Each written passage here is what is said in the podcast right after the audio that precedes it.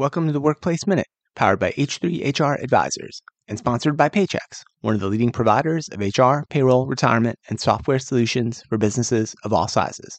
My name's Steve Bowes. The impact on the labor market from increased retirements during the pandemic era.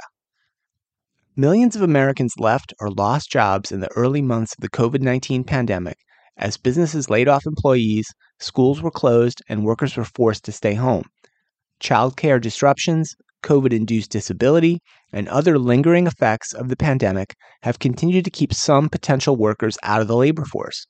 But for the most part, workers went back to work relatively quickly once vaccines became available and businesses reopened.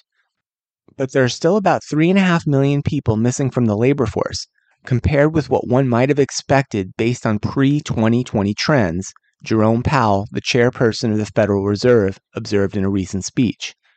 And increasingly, policymakers at the Federal Reserve and other economic experts do not expect these retirees to ever go back to work. Pandemic deaths and slower immigration explain some of the missing 3.5 million workers, but many of the missing workers, roughly 2 million, have simply retired. While most workers have rebounded from pandemic-related job losses, older workers have been the exception. Among Americans aged 18 to 64, the labor force participation rate, that's the share of people working or actively looking for work, has largely rebounded to early 2020 levels.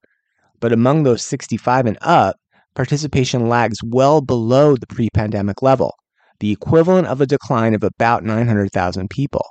And that has helped to keep overall participation steadily lower than it was back in 2020.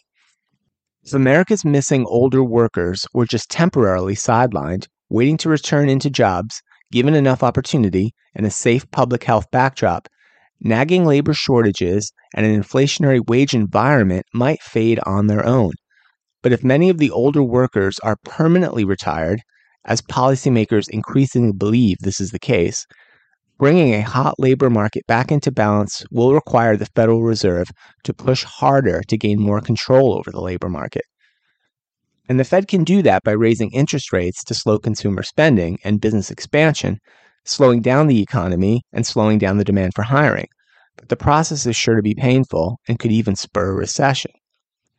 While retirements could help keep workers in short supply across America, other factors could bolster the workforce.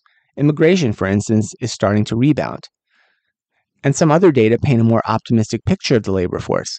Monthly payroll figures from the Labor Department, which are based on a survey that's separate from the demographic statistics, show that companies have continued to add jobs rapidly despite the lingering complaints of a worker shortage. As we enter 2023, one thing is for sure. The labor market will continue to be one of the most watched indicators of the health of the economy, and it's a story we'll follow all year here at H3 HR Advisors. That's it for today's Workplace Minute, powered by H3 HR Advisors.